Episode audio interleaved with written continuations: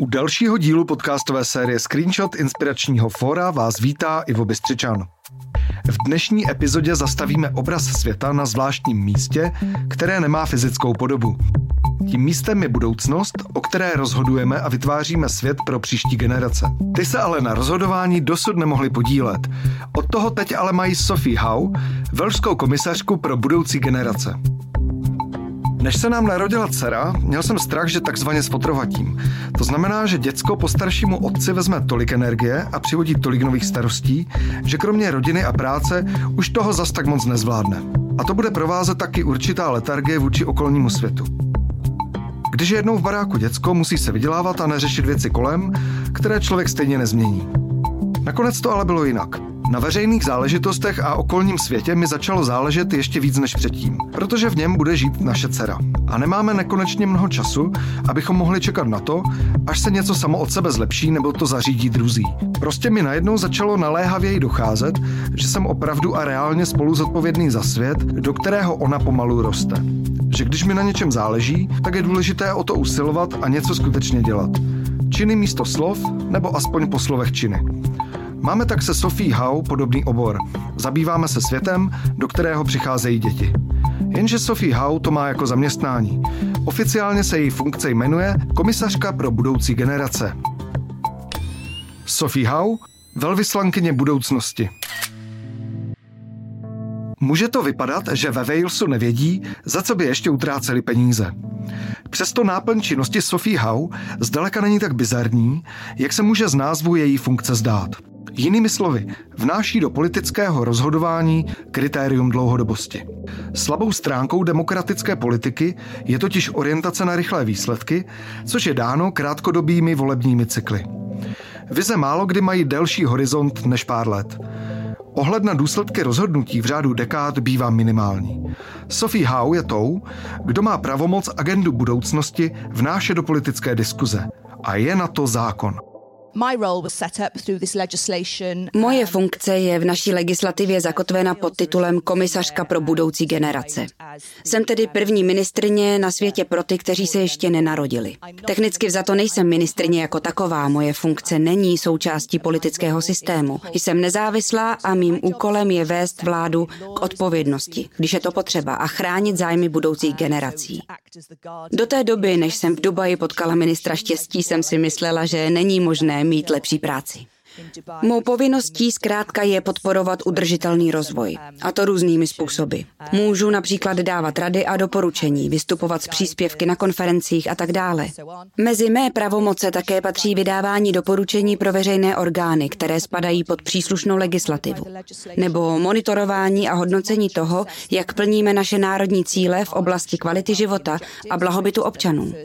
Ale především mám pravomoc sledovat práci různých organizací, posuzovat posuzovat určitá rozhodnutí nebo témata a vyzvat vládu a další instituce, aby vysvětlili případné prohřešky.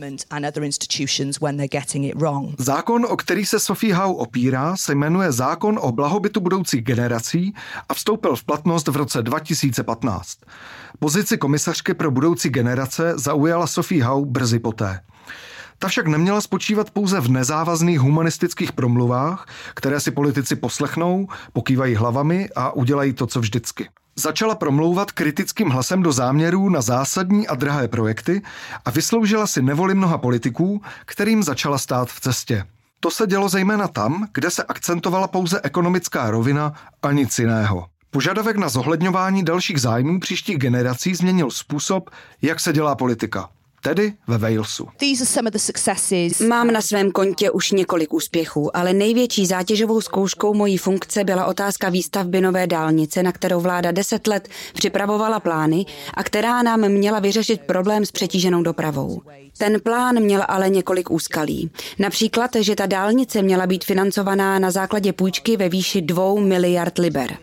V takovém případě rovnou začnete uvažovat nad tím, jestli je tohle řešení pro budoucí generace vůbec vhodné a také, jestli po nich můžeme chtít, aby tu výstavbu budoucnu spláceli, když si na ní chceme půjčit. Vložila jsem se do toho a požádala vládu, aby vysvětlila, jakým způsobem je tohle rozhodnutí v souladu se zákonem o blahobytu a budoucích generacích. Aby mi vysvětlili, jak v projektu zohlednili dlouhodobé vývojové trendy a s jakými scénáři pracovali v kontextu našich závazků na snižování uhlíkových emisí a taky v souvislosti s vývojem technologií.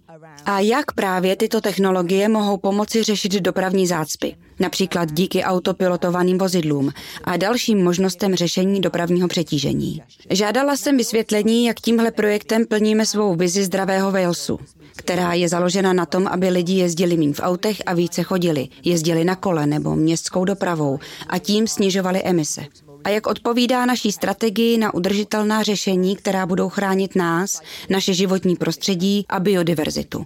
A taky mě zajímalo, jak ta dálnice přispěje k plnění závazků vyrovnávání společenských rozdílů, protože 25% rodin s nejnižšími příjmy u nás ve Walesu nemá možnost používat automobil, protože si ho nemůžou dovolit. Moje argumenty měly neuvěřitelnou sílu. Obecně se věřilo, že ten návrh projde, ale velšský premiér ho zamítl, protože dal přednost zájmům budoucích generací a ekologickým souvislostem. A pro naše příští generace je to velká výhra. Vláda sice vydala prohlášení o klimatické nouzi a mým úkolem je s ohledem na tuto deklaraci kontrolovat vládní rozpočet a způsob rozdělování zdrojů. Politici se však vykrucují. Premiér mi k tomu řekl, že probíhá audit uhlíkové stopy celého rozpočtu. To ale mluvil o kapitálových výdajích.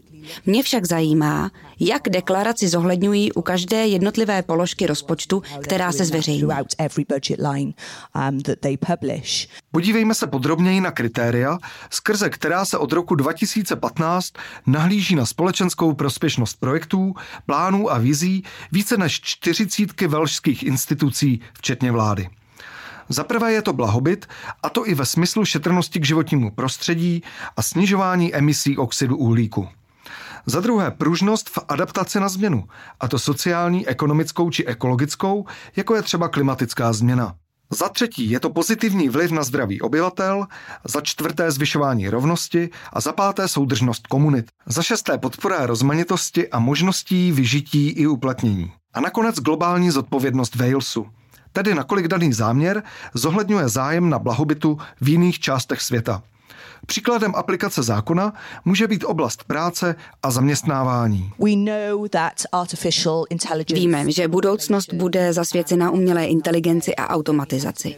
Uvědomit si to můžete třeba v supermarketu, kde si už dnes nakoupíte u bezobslužné pokladny. Jak se tedy na dopady automatizace na náš pracovní trh připravit? Můžeme jenom tak sedět a koukat a za deset let se probudit s tím, že nás roboti ve Velké Británii připravili o 35 tisíc pracovních míst, aniž bychom měli představu o tom, co ti lidé budou dělat. Nebo na to můžeme jít jinak. Zkrátíme pracovní týden z pěti na dva a půl dne, protože za nás budou pracovat roboti. A my těch dva a půl dne, kdy budeme mít volno, můžeme dobrovolničit pro místní komunitu a starat se o lidi ve svém sousedství. Takového přístupu si přece velice vážíme a můžeme toho docílit díky univerzálnímu základnímu příjmu. Do práce nebudeme jezdit autem, ale chodit pěšky, protože tam nebudeme muset být přesně v devět a tak dále. Přestaňme se jen tak koukat, jak se na nás budoucnost řídí a pojďme si připravit akční plán.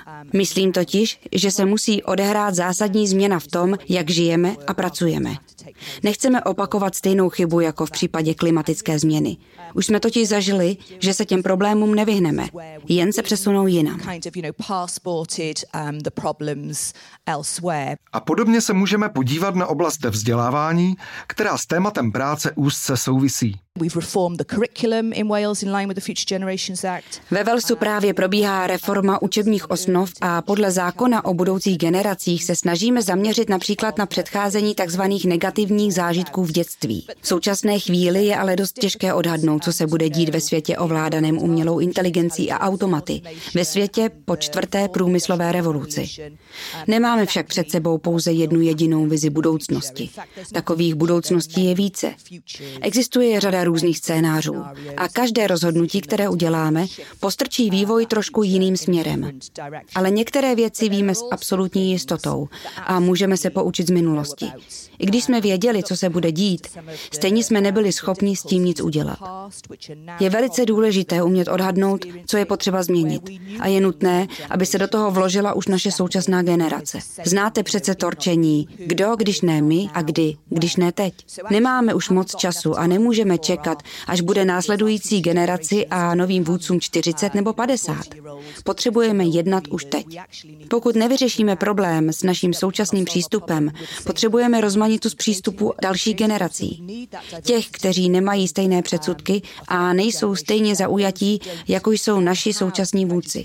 Potřebujeme, aby celkově přehodnotili náš současný systém, ne aby dělali jen stejné věci lépe, ale aby dělali zcela jiné a lepší věci. Tím největším tématem je pro komisařku stejně nakonec ekonomika, a tedy peníze jako krev v oběhovém systému společenského organismu. Kritika ekonomického systému pracujícího s modelem závislém na ekonomickém růstu není nic nového. Mezinárodní organizace práce řadí mezi důsledky honby za HDP společenský rozkol, který zažila třeba Francie. Myšlenky o proměně systému se však také díky Sophie Howe stávají součástí diskuze politického establishmentu. Už půlstoletí uplynulo od chvíle, kdy Robert Kennedy prohlásil, že HDP měří všechno kromě toho, kvůli čemu stojí za to žít. Sophie Howe apeluje na to, aby úspěch společnosti nebyl poměřován růstem ekonomického výsledku, ale ekologií a kvalitou života. Oikos Slovo ekologie se skládá ze dvou částí. Latinského slova oikos, které znamená domov, a kořené logos, neboli znalost. Když tedy k předponě oikos připojíte slovo logos, tak vám z toho vyjde sousloví, které značí znalost domova. Ekologie znamená znalost našeho domovského prostředí. Latinský kořen nomos ve slově ekonomie zase znamená zpráva domova. A nejde přece spravovat svůj domov ve smyslu ekonomie, aniž byste ho předem důkladně znali. Ale náš způsob uvažování, tedy především tady na západě, je naprosto odtržený od tohoto pojetí poznání a zprávy našeho domova. Určitě znáte to heslo z amerických prezidentských voleb v roce 1992. O ekonomiku, o tu tu přece běží ty troubo. Tahle posedlost ekonomickým růstem zastěňuje všechno ostatní. Je přece napováženou, že náš současný ekonomický model sype 50% globálního bohatství do kapes 1% světové populace a že přejídání a nadváha jsou teď ještě větší problém než hladovění ačkoliv pořád ještě obrovská spousta lidí ve světě hladoví. Tenhle náš ekonomický model drasticky poškozuje náš ekologický systém. A když si vezmete tu zmíněnou frázi o ekonomiku, o tu běží ty troubo a trošku si pohrajete se slovosledem, tak vám z toho vyjde, že trouba je právě ten, komu běží jen o ekonomiku. V 60. letech říkával Robert Kennedy, že problém s ukazateli, jako jsou hrubý domácí příjem nebo hrubá přidaná hodnota, spočívá v tom, že pomocí nich změříte skoro všechno, až na to, co v životě opravdu stojí za to.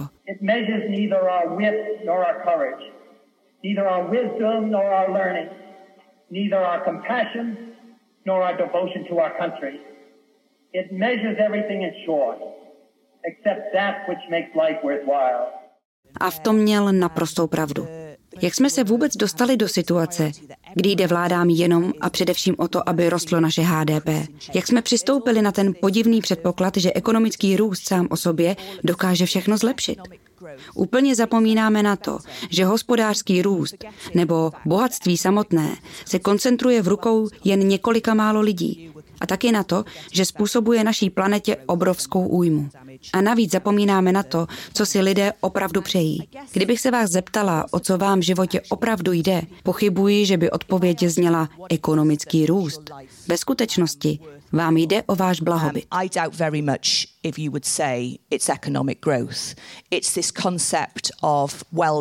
Naléhavých problémů, kterými se komisařka pro budoucí generace může zabývat, je široký vějíř. Příští generace jasně ohrožuje řada dnešních krizí, ať už souvisejí s klimatem, úbytkem vody nebo zvětšováním populace. Politický obrat se jeví jako nutnost. To cítí i jiné země. Například Izrael nebo Kanada si pohrávají s novými mechanismy zprávy veřejných věcí. Nikdo ale dosud nešel tak daleko jako Wales, aby zakotvil v zákoně zásadu, že budoucí generace si zaslouží spravedlivé slyšení v současných politických debatách. I tak malá země může svou dosavadní praxí ovlivnit celý svět. Pozoruhodný je už způsob, jakým byla veřejnost zapojena do definování jednotlivých aspektů blahobytu.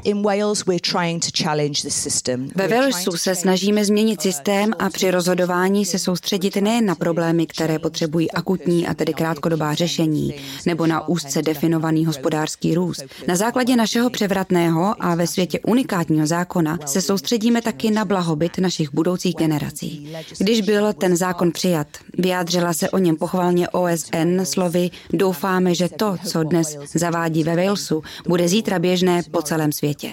To je pro tak malý národ, asi 3 milionů obyvatel, opravdu velká pochvala. Ten koncept už sice existuje dlouho, ale v rovině rozhodování se nikdy nenaplnil. Proto je celkem revoluční, že teď ve Walesu máme zákonné závazky, které jeho naplňování vymáhají a zároveň vytyčují vizi budoucího Walesu na základě sedmi vzájemně propojených cílů blahobytu. Tyto cíle jsme si definovali definovali přímo v dialogu s našimi občany. Více než 10 tisíc lidí se ve Walesu zúčastnilo diskuze o tom, jakou zemi chtějí zanechat pro své děti a vnoučata. Zapojili se například lidi z ženského institutu, skauti, fóra pro starší, zástupci obchodní sféry a tak dál. Každý z těch cílů je zakotven v zákonné definici prosperity Walesu, která hovoří o inovativní, produktivní a nízkoemisní společnosti rovnoměrně využívající zdroje, zohledňuje řešení klimatické krize a rozvíjí dovednosti kvalifikované vzdělané a vzdělané populace. Společnosti, která dokáže hospodařit s bohatstvím vytvořeným na základě solidních pracovních příležitostí. Není to sice příliš sexy, ale když se v té definici soustředíte na klíčová slova, bude hned jasné, že se ve Walesu snažíme být produktivní, inovativní, vytvářet minimum uhlíkových emisí, využívat zdroje efektivně a rovnoměrně, řešit klimatickou krizi a soustředit se na vytváření nabídky solidních pracovních míst, nejen jakýchkoliv pracovních příležitostí. A to nás vede úplně jiným směrem, než nám nabízí naše současné paradigma, založené pouze na ekonomickém růstu. Um, Pravomoci komisařky nejsou nijak široké, jak by se mohlo zdát. Má spíše roli hlídacího psa než soudce. Může se pokoušet přimět tvůrce politik, aby svá rozhodnutí odůvodnili, ale nemůže nijak zabránit tomu, aby byla tato rozhodnutí učiněna. Přesto je její symbolický vliv citelný a má reálné dopady. Už 72 britských poslanců, inspirovaných počínáním Sophie Howe, navrhlo, aby se vytvořil podobný zákon pro Velkou Británii. Jeden z nich, John Bird, řekl – Vlády jsou až příliš často ochromeny krátkodobým volebním cyklem. Existenční hrozby extrémních změn klimatu, vykloubený technologický pokrok a globální pandemie znamenají, že nyní musí více než kdy jindy veřejní činitelé náležitě zohlednit dlouhodobé účinky, které jejich rozhodnutí budou mít na děti našich dětí. Naše legislativa zároveň nabízí návod na to, jak jednotlivé cíle plnit, a to na základě pěti pracovních pilířů. Veřejné instituce ve Walesu musí doložit své dlouhodobé plánování, což je v rámci veřejné politiky poměrně revoluční strategie, protože ve Velké Británii se obecně plánuje jenom na příští volební období. Snažíme se předcházet zhoršování situace, integrovat a propojovat jednotlivé segmenty, na rozdíl od přístupu typu tohle je moje parketa, můj rozpočet, věnu věnuju se bytové politice a ta nemá vliv na nic jiného. Ve skutečnosti se bytová politika prolíná se všemi ostatními oblastmi. Soustředíme se na spolupráci a vzájemnou součinnost veřejného sektoru, soukromého sektoru i dobrovolnické sféry, abychom naše cíle dokázali naplnit a zapojili obyvatele této země do procesu rozhodování. Tuto nově přijatou legislativu popsal jeden náš ministr jako zákon zdravého rozumu. Proč ale musíme mít zákony na zdravý rozum? Protože upřímně zdravý rozum ve veřejné politice není zas tak častý a je to možná jeden z nejvíce omezených přírodních zdrojů. Ale když nebudeme připravovat plány ve prospěch budoucích generací, bude pro ně náš současný svět existenciální hrozbou. Myslím, že svět přežije i klimatickou krizi. Ale lidstvo ji nepřežije. Nejsme schopni jednat teď a tady a odsouváme zodpovědnost do budoucna. Ale takhle prostě nemůžeme dál pokračovat. Ale naši současní lídři bohužel budoucím generacím nechtějí věnovat dostatečnou pozornost. Správné investice by měly myslet na potřeby těch, kdo přijdou po nás. Například co se týká bydlení, prospěšnější jim budou šetrné domy, které nebudou produkovat emise, nebo domy s pečovatelskými službami, které zajistí zázemí pro stárnoucí populaci. Budou potřebovat domy, které byly navrženy s ohledem na okolní prostředí a na utváření komunity, a ne jen ty betonové džungle, které jsme si zvykli budovat v posledních letech ve městech.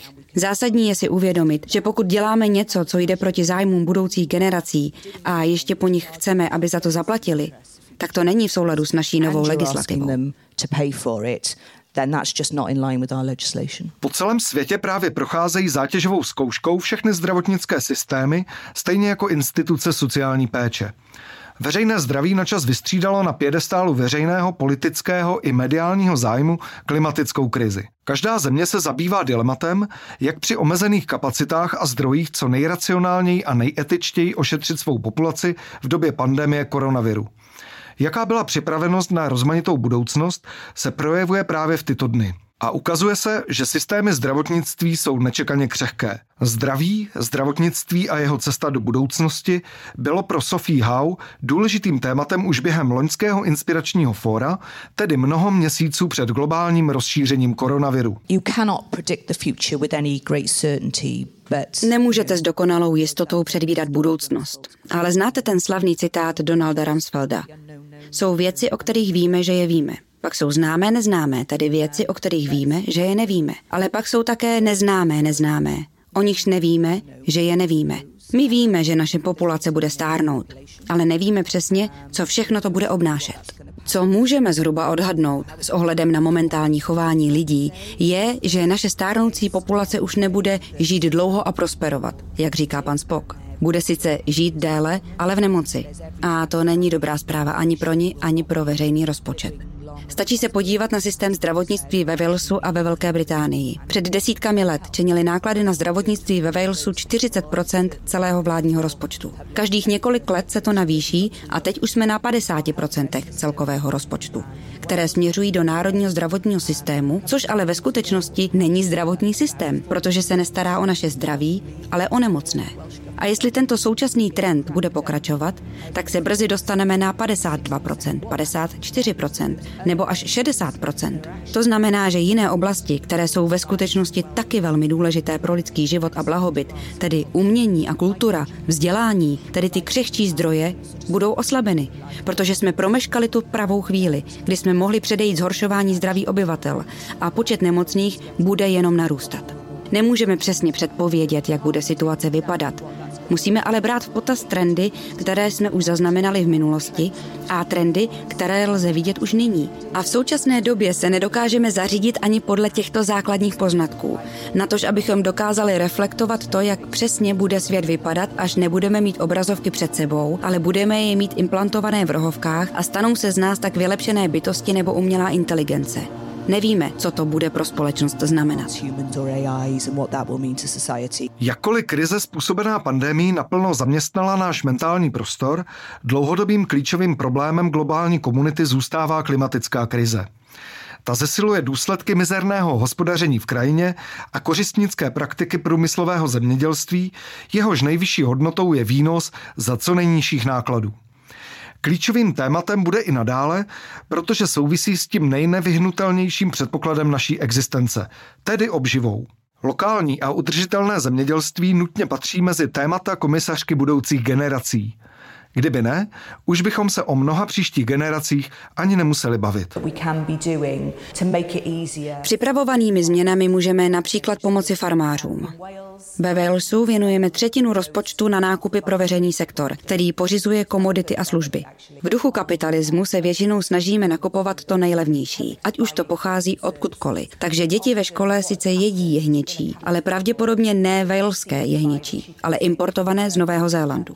S tím jsou spojeny dva problémy.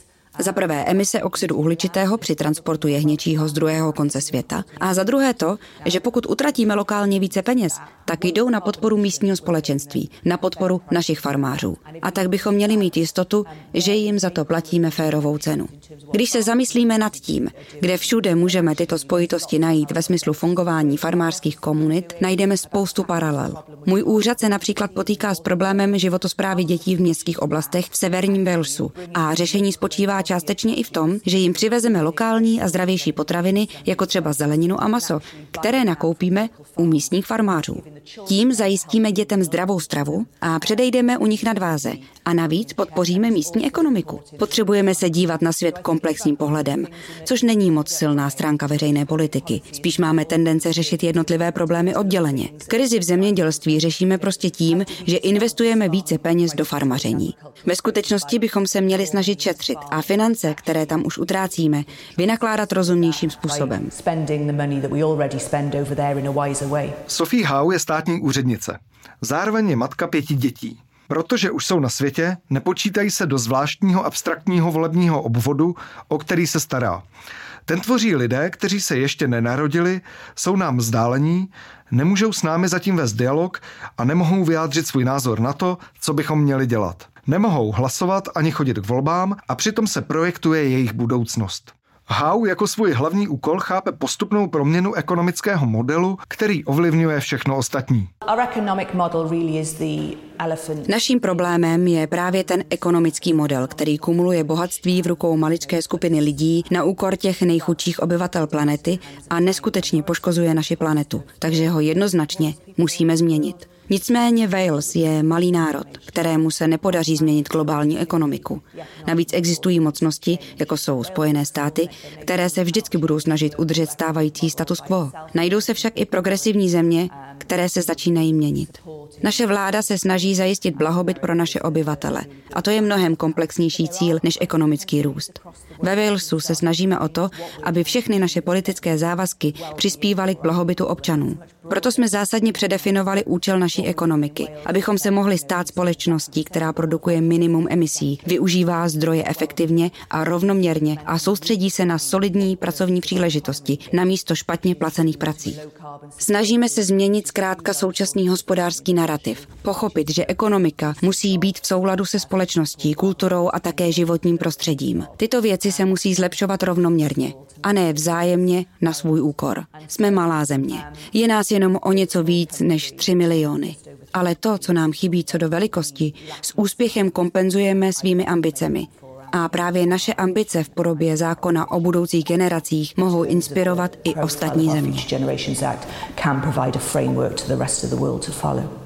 Naším hostem byla velšská komisařka pro budoucí generace Sophie Hau, která tento nezvyklý a stále unikátní úřad zastává od roku 2016.